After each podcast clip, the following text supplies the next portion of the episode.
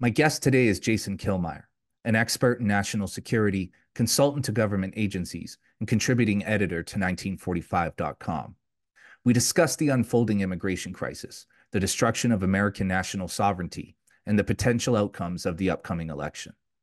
Jason is an authority on domestic and foreign policy, and definitely a voice worth listening to. Stay tuned.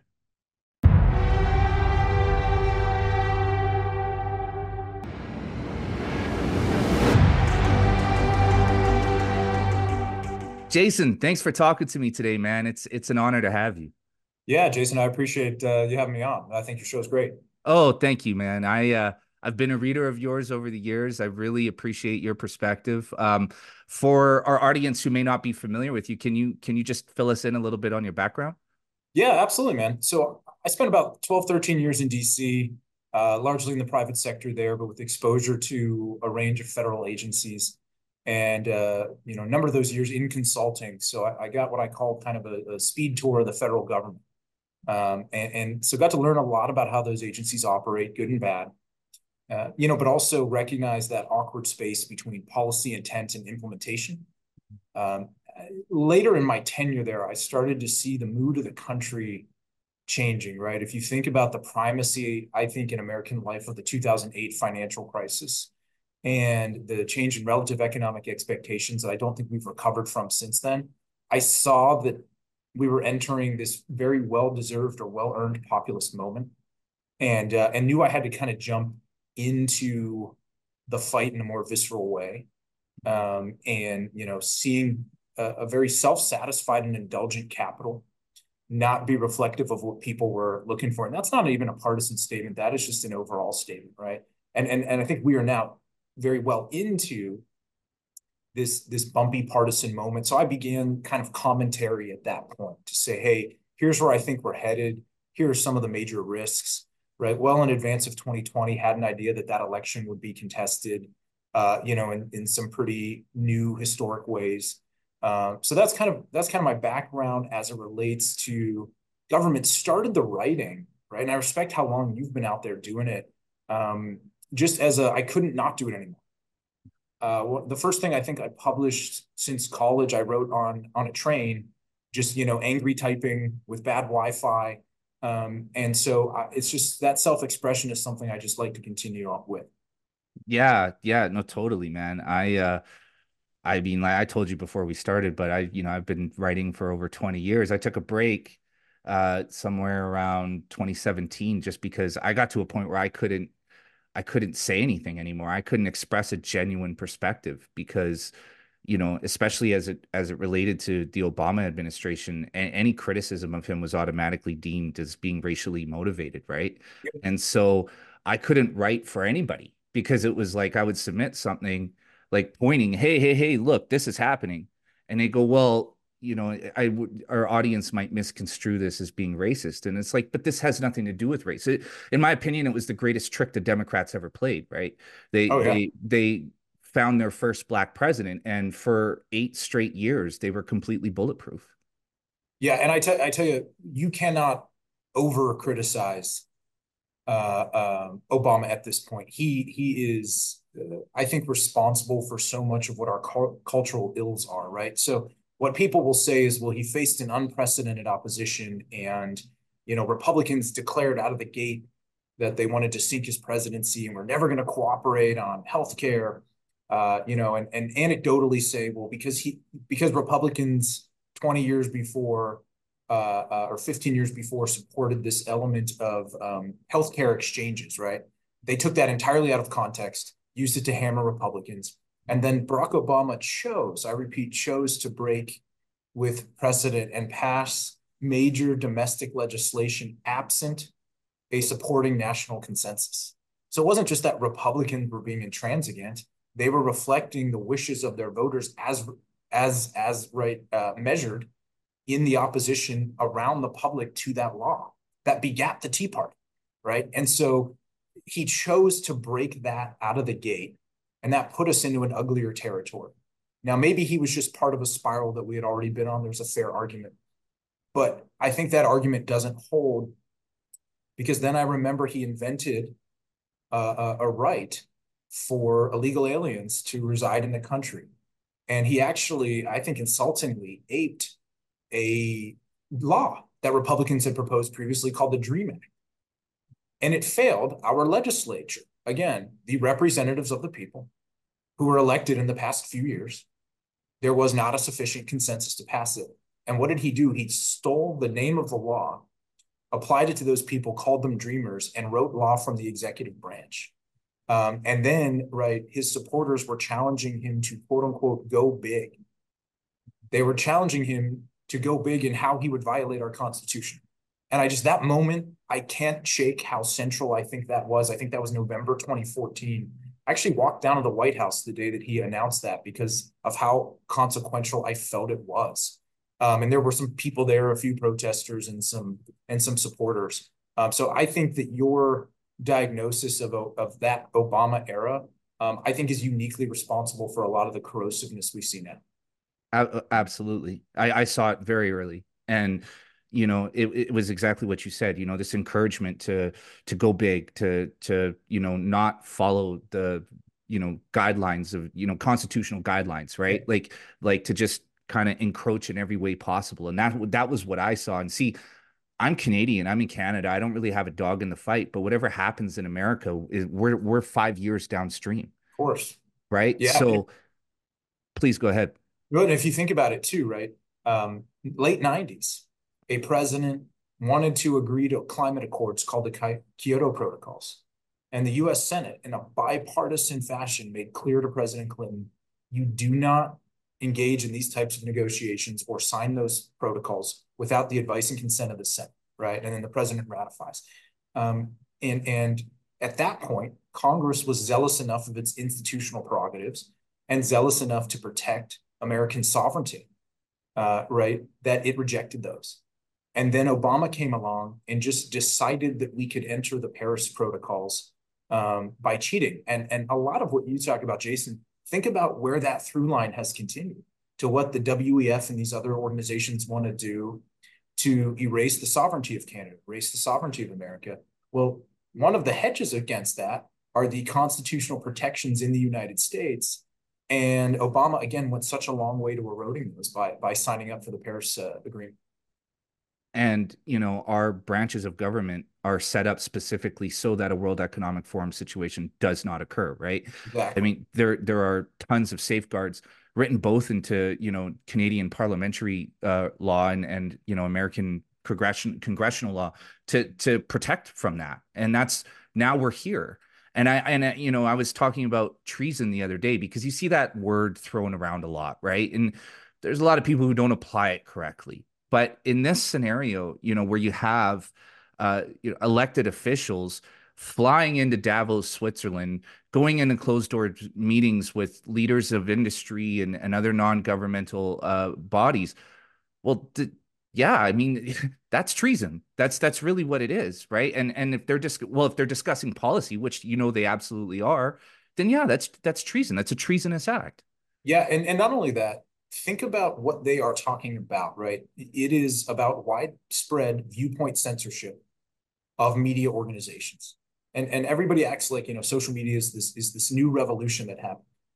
It's still media censorship, just like it looked in the totalitarian, you know, old school big totalitarian days or anything we read about in, you know, in, in 84 and all the other books that people talk about.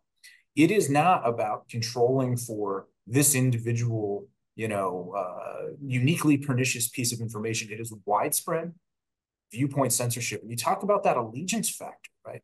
I remember when Donald Trump was president, um, at one point there was a government shutdown, a short-lived government shutdown. And it was because Democrats wanted to protect funding for the Dreamers.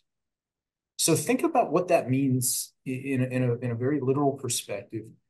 Representatives of our federal legislature shut down the federal government that provides services to the American people to protect the, the, the, the interests of citizens that they are not even really constitutionally uh, uh, supposed to be looking out for. So, so what we see is a country that sovereignty has been pierced in, in these very uh, tangible ways, just like you talked about. They are talking about policy, and, and we're slow to recognize what that's going to mean. Yes, absolutely. That's that's the main part, right? Is that you see these bills, and I mean, look, I, will I'll I'll be honest. I mean, I'm knee deep in this, and I still have a hard time getting through reading, especially Canadian bills, because they're so boring and mind numbing, right? But yeah. but by the time we actually realize what happens, in most cases, we're a year too late. We're we're yeah. we're too far down the road. There's no there's no turning around, no going back, right? And I and and I mean, look at where we are now in, in 2024, right? I mean, coming out of COVID, we breached so many, we violated so many of our rights and freedoms that it I mean, just the idea of the the values and principles that our countries were founded upon, they're they're they're if not gone altogether, they're fading drastically and rapidly, right? Yeah, and I think that we have not, as a society, come to terms um, with the gravity of what occurred. And, and also here in the US context, I blame Republican legislators for not focusing more on this. There are emergency provisions baked into the Federal Register um, that we have not grappled with the fact those need to be removed. Um, and there have been some interesting, um, you know, things proposed.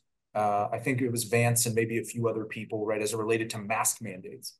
But it's beyond that and, and they're, they're the, the right to sequester, some of the other rights of quarantine, if we don't rein them in now, when this is still fresh in our memories, then then we're inviting these these challenges. And let me make another point here, right? Part of the reason we're at each other's throats, you mentioned those changes, and we don't catch up to them for a few years. Um, our governments, and I mean this both for the U.S. and Canada, um, they are too centralized, too powerful, and we're in what I call a regime type mismatch. And so the reason that we're at each other's throats here in the United States is because there is no state actor is supposed to have those types of powers, um, right? Of the type, for instance, proposed by the WEF. So the the spin cycle that the United States is in, um, where I remember, for instance, when Ruth Bader Ginsburg died, people were nervous. Like people were, oh, what's going to happen? Is the court going like a federal judge passing away should not be this this um, fear-inducing black swan type event. Mm-hmm. Um, none of us are supposed to be scared about what a senator in in uh, a far off state thinks. And what's going to happen in the United States, right? When we see movements like Occupy, resistance, right? You can maybe even say Tea Party, but but not really. Is um, this is a sign of a people saying we will no longer be ruled this central and all of the kind of instability that we are seeing is a result of that core core reality. Do you see movements, say, for example, like you know the current trans movement or Black Lives Matter? Do you see those as also being in the same vein as, say, those previous protest movements, or are they something different? I, I think they're something different in the sense that uh, they are explicitly um, there to replace um, our our current institutions, right? So so Occupy and and resistance were in some ways just the outcries of anger, right? Occupy, while it while it had a populist message, that became secondary to the spectacle of, uh, you know, the, their self organization on the streets and all those pieces. Right? Um, what we're seeing with, um, you know, uh, the BLM and some of these other pieces is is an explicit rejection. And let me let me be more explicit the BLM, all the DEI stuff that we're talking about. What we're talking about there is an explicit rejection of the American Bill of Rights and its replacement with a, a competing system of rights, right? So if you think about we need to dole out these rewards to these groups, if we need to um, control who speaks and, and, and how they speak, those are explicit rejections of the First Amendment, right? We already know how those groups feel about the Second Amendment. Increasingly, when we talk about the WEF, uh, uh, encouraging companies to censor their media, that's an assault on the Fourth Amendment. We see this happening, right? In the same era that we never grappled with what you and I talked about a few minutes ago in COVID. About 35 states, I think I looked one time, had a restriction on being able to go to church or how you could gather in public. So if you think about the five freedoms of the American First Amendment uh, to our Constitution, it was suspended here in a fair amount of our heartland, we haven't grappled with that. But but back to your point, yeah, those those groups, and kind of what I'll call the more modern movement, this cultural revolution that's happening, I, I consider it explicitly revolutionary because it, it seeks to suborn the Bill of Rights and to replace. Yeah, I want to revisit what you just said about the suspension of of rights because, you know, in retrospect, and I'm now I'm entering into conspiratorial territory, so bear with me. But in retrospect, I I I have a hard time believing that. Well, we know COVID wasn't nearly as dangerous as as was being reported, but I'm having a hard time now believing that we were even in a pandemic in the first place. Just just just because of what came out of it, and just because of the obvious motivations behind it. Right? I mean, this wasn't, as it appears to me, a, a situation where you had Western governments thinking on their toes and coming up with policy as they went. Now, in retrospect, that I look back at it, it seems calculated. It seems like yeah. it was strategic. Yeah, and I don't know that, but I think either way, right? You mentioned on their toes. Um, it might just be that it was the excuse the utopians needed, and they were just ready to go, right? So if you if you give bureaucrats power, they are effective at exercising right? Uh, uh, especially, right? Think about that Obama era, that technocrat. Um, you know, they praised that idea of these forward-leaning, you know, sort of folks. And so the way that I look at it is, imagine if we had had a discussion as a society that said, "Hey, there is a public health crisis that is also a civil liberties crisis that is also an economic crisis." And of this tripartite crisis that we now face, we are going to take all of the warnings of the health experts. But we are also going to recognize, right, the key founding strictures via which we've all agreed to come together. And we're going to recognize the dreams and livelihoods that will be crushed if we try to, to shut people down and all the attendant health effects of those, not just the suicides and the drug overdoses, but just the long-term effects of which we're now subject. Imagine that discussion, right? But to your point, I, I don't know, right? Because it could just be that they were extremely effective at um, uh, uh, you know, if you think about, they've been going to these WEF conferences for years, right? They've been having uh, right all these ideas, and then boom, here's the perfect crisis via which they can jam it. So, so I don't know either way, but I could see either being plausible. Yeah, I mean, well, they ran Agenda 201 months before COVID popped up. I mean, that's just beautiful timing, if you ask me. But you know, I, I, I get what you're saying, and yeah, I mean, I don't think we'll ever know. I don't think we'll ever know. I think we're now we're speeding, sprinting toward something that is unrecognizable to us here in the West as free citizens, right? And you know, this is this is where I actually wanted to go with you today because you know you're an expert on on national security, and you you the United States currently has millions of undocumented illegal immigrants flooding across your southern borders. And I mean, it's to a point where even Democrats, Democratic states like New York, are begging for them to shut, just just turn off the taps, like stop letting people in. What, in your view, is going on there, and what impact is this going to have, not just on um, the American economy, but culturally? Yeah, so two major impacts out of the gate, right? One is we are still, the American people are still slow to understand that this is a dramatic and willful betrayal um, and, and, and, and a moral outrage of the type, you know, I, I'd like to think, right, that we have a certain amount in common with our fellow countrymen. And, and so the more that I believe that, and I do, is how dramatically I feel betrayed. I feel like I knew that Democrats were considering this. They had started to hint at it um, 15 years ago. And then I remember there were attacks on ICE facilities, right? Sort of the radical wing during the Obama era.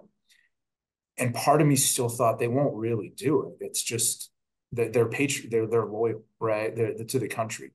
So when you recognize that individuals in your country, this isn't about a goodwill disagreement. Their allegiance is not, and, and there is no way to, there is no reasoning around that. Their allegiance is not to this country it is explicitly considering the United States as essential and international protectorate um, and coming against our sovereignty that cannot be forgiven. Um, and so that's impact one. We have to understand what it means when a significant or non-minor portion of our citizens are declaring essentially that dual allegiance. Um, And then and then two, right? You mentioned culturally, um, no one has any idea. And it's not going to be pretty. We decided that in the midst of one of the most bitterly divided times in our country's history, in which we have contested elections and at least a limited amount of political violence, to let in, you know, eight or 10 states worth of people, what a dramatic risk of our political union by Joe Biden and Democrats. And the reason they're willing to do that is because they also see the stakes as that high and they are not willing to not have their policy preferences um, be forced on the American people.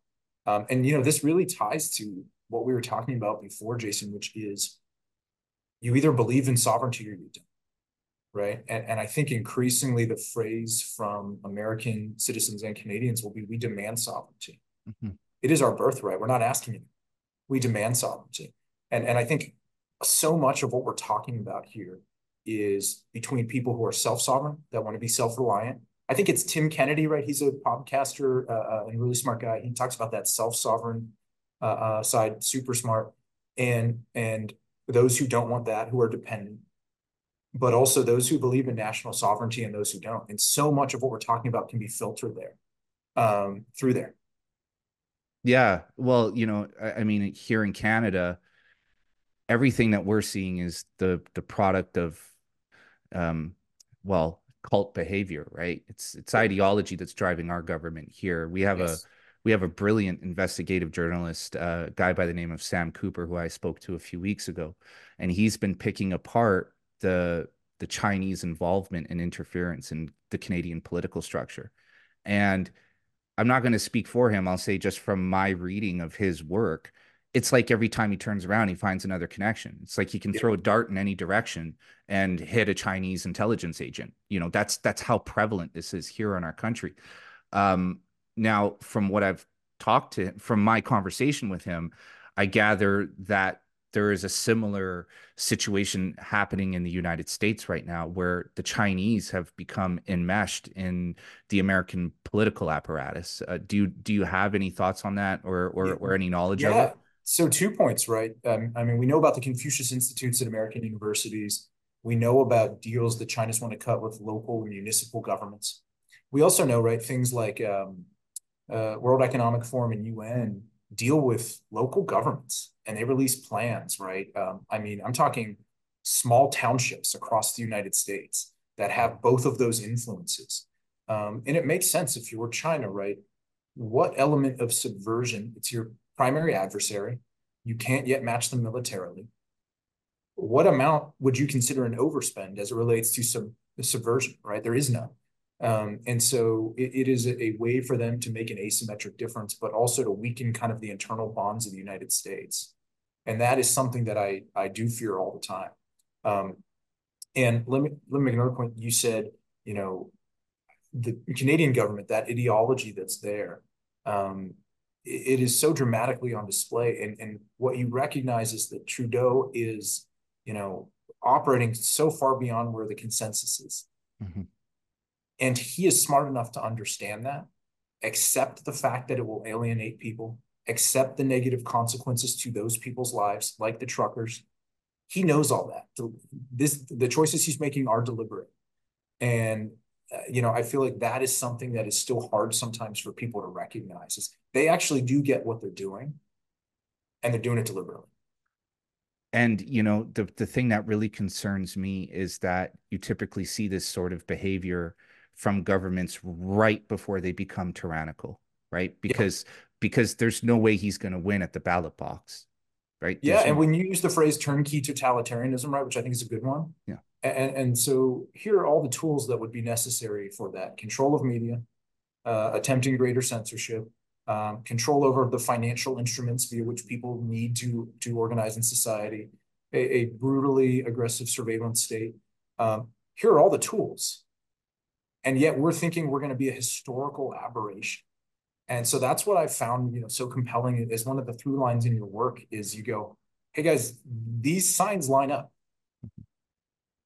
yeah oh yeah and and exactly what you said we're not going to be an aberration right this is just another repeat of something that we saw kill tens of millions of people in the beginning and, and middle of the 20th century, right? We're just we're just back again. We're we're repeating this cycle. And you know that's that's the thing. There's no such thing as an aberration as it as it relates to you know uh, social and political ideologies like marxism or fascism right? Like you know with the world economic forum the language that they use public private partnership that's fascism. You know and it's it's it's crazy to me that just rational thinking people don't put that together right? It's like there's this cognitive dissonance right. especially with academics and really brilliant educated people i've seen it happen over and over again it's like they'll get they'll get so far and then once you hit that you know that territory where it's like hey we are going into darkness they're like they they just start repeating buzzwords and talking points that they've heard on CNN or whatever you know yeah. bullshit network they're paying attention to and that's that's the part that's most frustrating is it's like you see it all the way up until here you, you can't take that one step. At, but I think too, it's also fear that holds them back from acknowledging and accepting that, hey, this is where we're going and we have to do something to stop it. Yeah. And I think that, I think in some ways those folks think that they are, they are unique, right? That we are enlightened. I wrote a piece years ago that maybe me and my mom, I mean, no one read, and, and uh, I called it 100 years the same. And, and the idea being whatever veil we think we have that prevents us from catastrophe, whatever degree of, of enlightenment that we think we have achieved, we haven't. There is nothing unique about our point in history other than maybe the confluence of risk that we find ourselves in uh, uh, right here in the short and medium term. But but other than that, we are those people um, that stumbled into these crises before. I think Bret Weinstein made a similar point on your podcast recently, and and what those folks, right, those academics and those other folks, they are they live in, in a reality in which um, they don't understand that the result of utopianism, right, and what I almost call an anti-human utopianism, right, of the type practiced by the World Economic Forum, it can only end in disaster. Or let me make a similar point, right? When you talk about AOC and these other American politicians that declare their allegiance to social democracy, despite the fact that we were a democratic republic, they are utopians and they think that they can achieve justice through this top down heavy state. And what they don't understand is that's not how power works. Mm-hmm. And so we're caught in a loop here that is just preventable and and maddening at the same time. Yeah, and and when I see people like AOC, I say you are either an aspiring tyrant or a delusional narcissist. It's right. one of those. It's one of those two. You can't be anything other than those to to believe that right? To believe yeah. that you have the answers. you, yeah. you know what I mean? And it's just as simple as, well, just make everybody do what I say. Yeah. And and if you think about it too, again, you know, being well-meaning doesn't forgive the the the the uh, impact, right? So these folks believe they're doing the right thing, and that's not an excuse. They still have to be resisted just as much, and and there there is going to be a breaking point again. And this is not even a partisan left versus right statement the American government is federal government is too strong and it will not fit. We are too big and diverse a continental country. We will come apart one way or the other. What we need to do is, is re-embrace federalism. Um, and only in that case can we avoid civil disorder or some other type of hopefully, uh, uh or some other type of, unfortunately, uh, potentially violent disunion. But there is no continuing on this path and things remain okay. That has now been ruled out. And what I tell people is that feeling in your gut where you go, well, hey, things might not be okay this time. It's right. Listen to that. Um, this is where we are in the movie. And, you know, disunion is a real possibility, right? And, you know, yeah. at the end of every empire, it's always kind of the same story, right? It breaks down and then all of the, the, the, the empire breaks away into separate nation states. And you're kind of seeing a, a similar scenario play out in Canada. I'm in Alberta there's a the, the Alberta independence movement has gained more steam in the last wow. five years than potentially ever in our history, right? I mean, we have been Alberta and Saskatchewan, we're the two Midwestern provinces. We produce a disproportionate amount of the country's wealth along with British Columbia. And we have been targeted specifically by this this this ideology, right? That sure. the Trudeau and his liberal government subscribe to. And and we've elected a premier in Danielle Smith, who is technically a conservative, but she's more libertarian than anything. Sure. And there is no reality where Danielle Smith is re elected premier of Alberta without a Justin Trudeau as our prime minister, right? Mm. She is a her election is a direct response to these these draconian authoritarian measures of our of our federal government. And now we are i mean incrementally stepping toward breaking away from our confederacy. And you can see a similar scenario playing out in the united states where increasingly red states are are becoming more and more independent of the union. And and you know people like Ron DeSantis basically telling Biden and and and the Democrat government go fuck yourself. We're not doing what you're telling us to do. Right? Yeah. and so so in your mind is is is something like that like a like a like a breaking down of the the federal nation of the United States a possibility yeah so it, without again us decentralizing according to the mechanisms that we have, it will happen one way or the other, or we will, we will be in conflict. And again, you could even argue it the other way, right? Which is the, I remember when Donald Trump was elected, right? We had protests immediately. We had a movement called the resistance, but we also had um, blue state governors um, pushing up against the boundaries of, of, of, how that conflict between the federal government and the state governments worked. Um, all of us are saying we will no longer be ruled this centrally. Um, George Washington in his farewell address, right, uh, warned a lot of people think about that address just because he said, "Hey, let us, uh, you know, I'm stepping down, and here's why power needs to be um, um, transferred." But there's other parts of that speech, right, where he warns against unnatural factions being created amongst the people, mm-hmm. and people take that often just as a lazy rebuke at partisanship. But it wasn't just that. He said, right, we have to be careful not to stoke territorial um, differences between different parts and regions of our of our union. Um, the the he used the phrase I think jealousies and heartburnings that this type of action creates cannot easily be remedied. And so where we are right now is uh, I'm sorry. And in that essay, he also made the point that part of the legitimacy of our government is the fact that we make and amend the documents via which we've agreed to operate. So whether we end up at an amendment situation or a potential constitutional convention, those are mechanisms we have available to us as we are running out of um, what I'll call the existing contemporary mechanisms, right? We censure half the cabinet officials, we impeach every other president. These were dramatic things that have become commonplace and we're running out of them. But let me answer more specifically. So, could it happen? Yeah. My fear is it happens sooner than we think, mm-hmm. right? And um, we've got you mentioned the the the reaction for Danielle that got elected, right? And that's being painted as you know this rise of this fascist right, people who just hold very mainstream views, right? Being painted this way in Canada and the United States and Europe. Um, they are on on the other side of the aisle seeking to paint um, you know any victory by those folks as as fraud fraudulent it cannot be maintained uh, you know we're going to slip immediately into fascism you know, people talk about if, if if Donald Trump shuts down the border and tries to reform the federal bureaucracy, these things are apparently now fascism, right? So what I'm afraid of is it breaks down sooner and in a less orderly way than anybody recognizes. We live in an era in which, right, a, years ago, a Bernie Sanders supporter attempted to mow down about 8% of congressional leadership. We've had three, two or three protests in the past three or four years encompassing both presidents where the Secret Service thought they were coming over the fence into the White House right? There was just one a couple weeks ago, and, and Trump had that. Um, members of one of the two administrations, the last administration, were not welcome at restaurants in our federal capital. Think about what that means for where we are in this movie. Um, and so my fear is that this could all break down sooner. Um, and and and the inauguration, um, the the the especially uh, inauguration day itself, not just the recording of the votes. Uh, so January twentieth, twenty second, whatever that date is. Uh, that serves not just to transfer power between um, the two heads of the federal government. In some ways, that is the American people uh, reauthorizing the federal government to operate. Right, and we are the grantees of that power. They, uh, right? I'm sorry, the grantors. Um, what happens if just enough people just don't buy it? What happens when not my president gets real?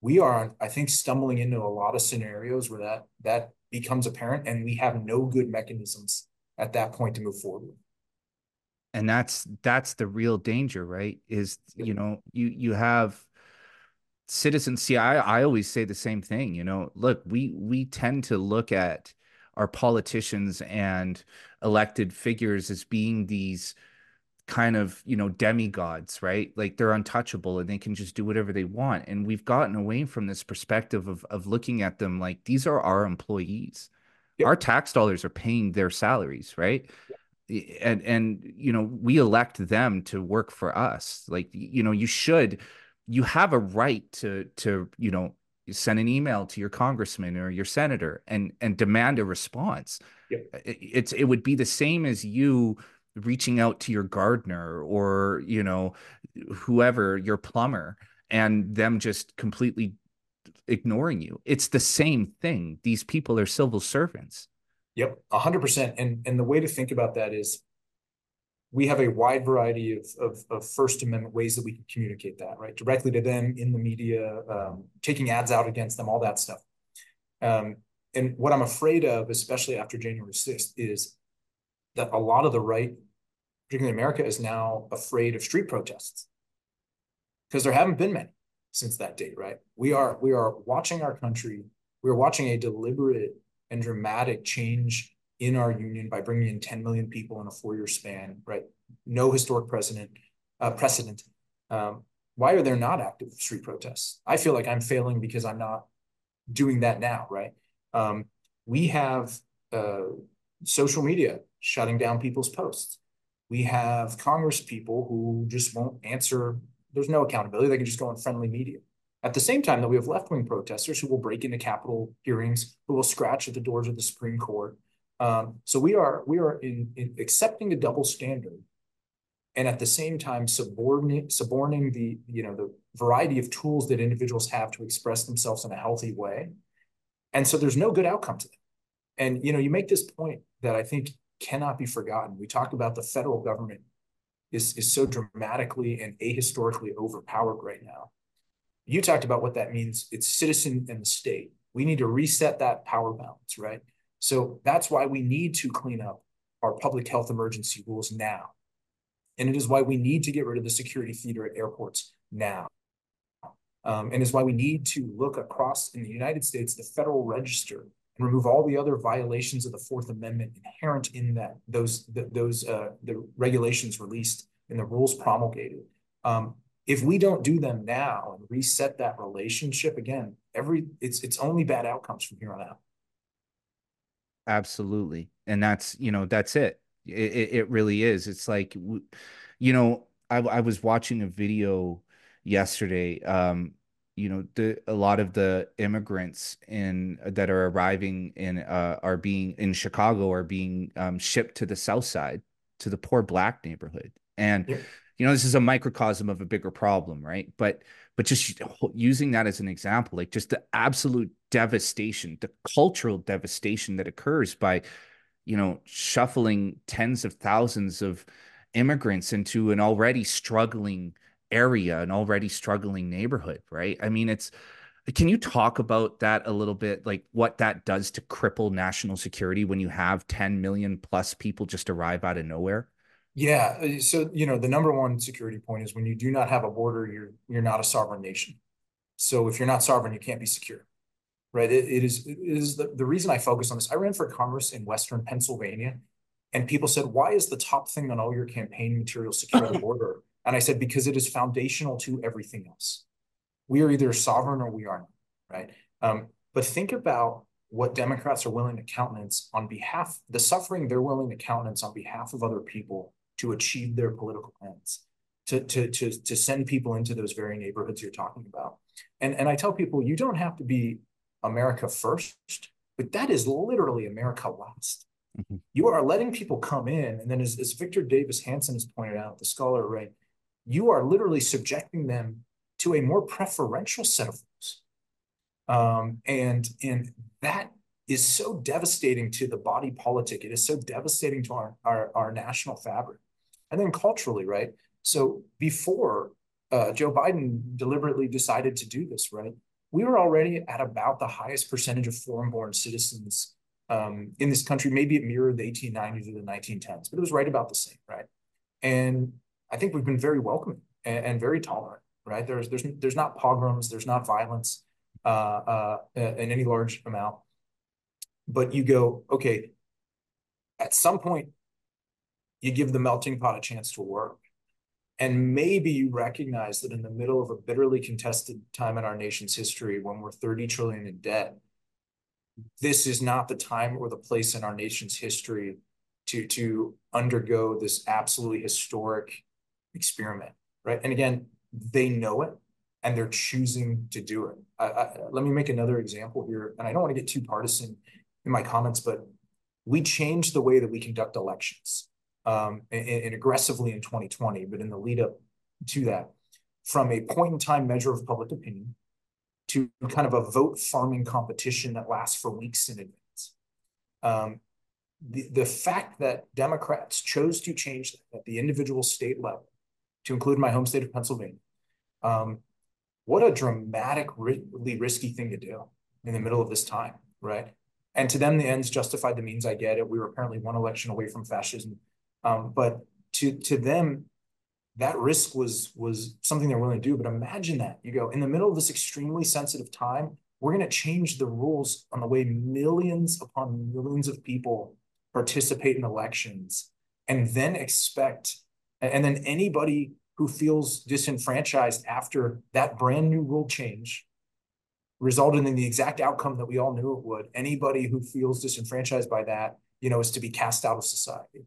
And just what a dramatic thing that we've we've done well that's it you're a fascist if you if if you don't want that you know it's like i don't think most people understand how absolutely destructive mail-in ballots are you yeah. know like i mean it's the easiest way to manipulate an election yeah and and not only that but there were these explainer pieces right the mainstream media was doing its job trying to you know assuage people's concerns and they would say hey millions of people vote this way and you know um, it's not as uncommon as people think. And here are the rules in each state.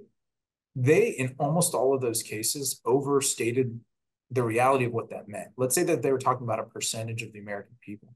Well, there are five states, I think, that had universal mail-in, mail-in or absentee beforehand. And by the way, states should control how their elections are conducted. Um, but it wasn't as if it's this widespread thing, and the per- percentage was spread evenly across the states.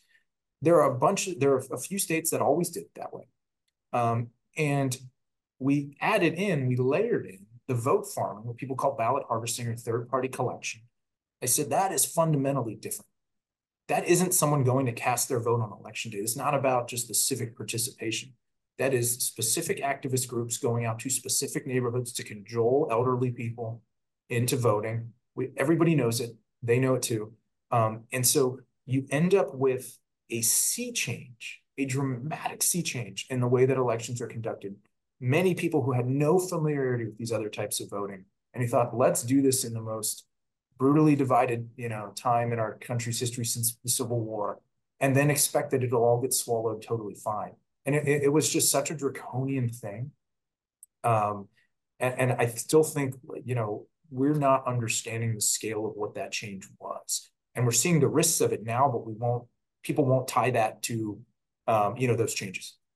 Well, of course, because if you know, it, it, again, it's it's the labels, right, that deter people from either uh, pointing out um, an aberration or or just outright speaking out against something they know is wrong, right? It's that yeah. it's that title of being a fascist. I mean, it's I'm I'm I'm actually surprised to see the amount of Americans who have you know kind of I, I guess maybe not maybe not change their opinion on Trump, but are now outright in support of Trump, right? Like yep. we've seen this is a we've seen a drastic difference between this year and you know 2016 i mean I, I worked in film at the time i worked for a big five major film studio and did you yeah and and uh I, the people i worked with were hollywood liberals yeah and I, a lot of the people I talked to, they knew that I was, you know, interested in politics and kind of wrote part time on the side. And and after the American election, because a lot a lot of them were from the U.S., they kind of quietly came to me and said, "Hey, you know, I voted for Trump, right?" And like one of them was a was a, a black gay dude who you know it was like he was confessing to me his like greatest sin yep. right and now this year you're seeing this this this rising tsunami of of of support for Trump. It's it's a completely different atmosphere now, and I think it's because after four years of Trump and then four years of Biden, I think Americans are recognizing that they've been had.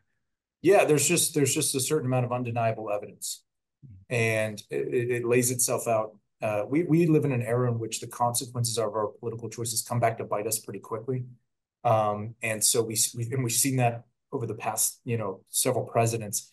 Um, the other point I'll make too, right, is so the Democrats, especially under Obama, and then over the past number of years, they've made an explicit decision to abandon the middle class and pursue a deal between the elite upper classes of the media and Fortune 500 companies and the lower classes that they want to be dependent on them into perpetuity, right?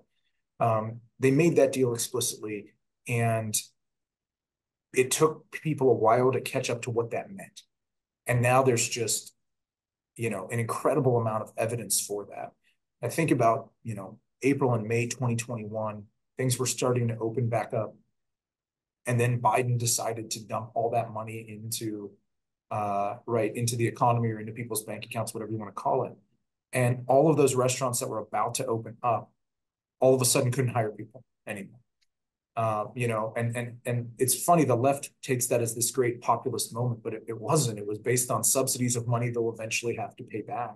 But I, I mean, I and I remember that very literally. I can think of a specific restaurant in Penn Avenue in Pittsburgh that had a opening date, and then I remember they had to change the sign because they all of a sudden couldn't hire people.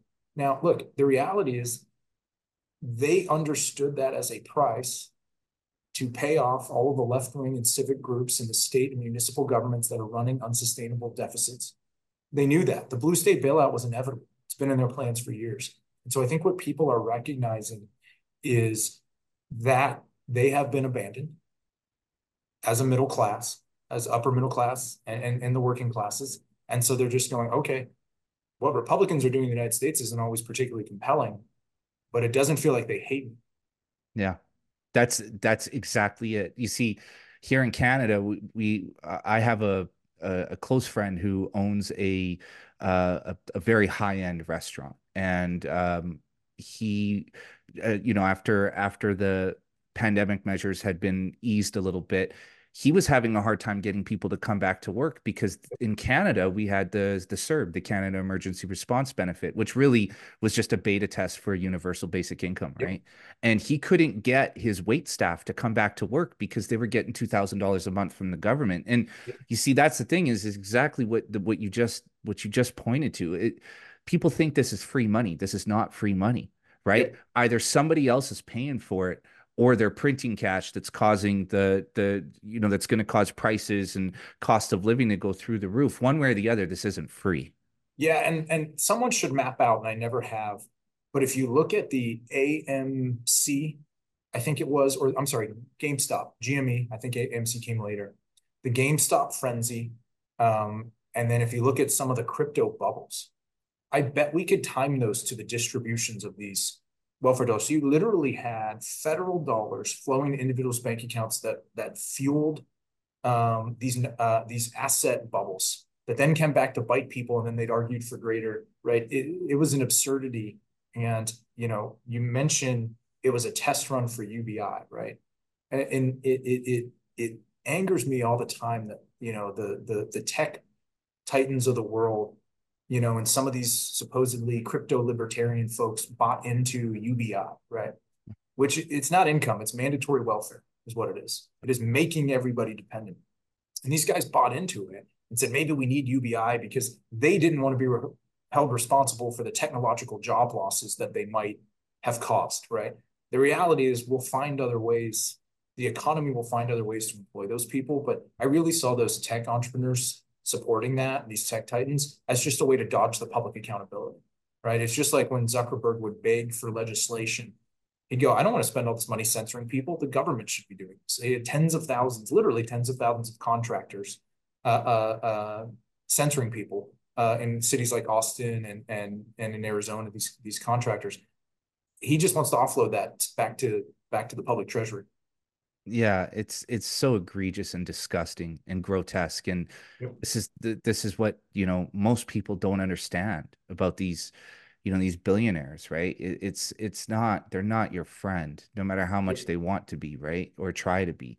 Um Yep. i know you got to run to other things so before you go i just want to ask you one final question while we're on the sub while we're talking about trump. This year yeah it's a big election year in in the united states i think you know this is going to determine the direction of the country for a very long time um, you know, there's been a concerted effort to try to take Trump out of the picture. Democrats and just, you know, I I I have a hard time calling them Democrats because full disclosure, I'm of the left. You know, I'm from the left, and I don't recognize these people as liberals at all. I don't.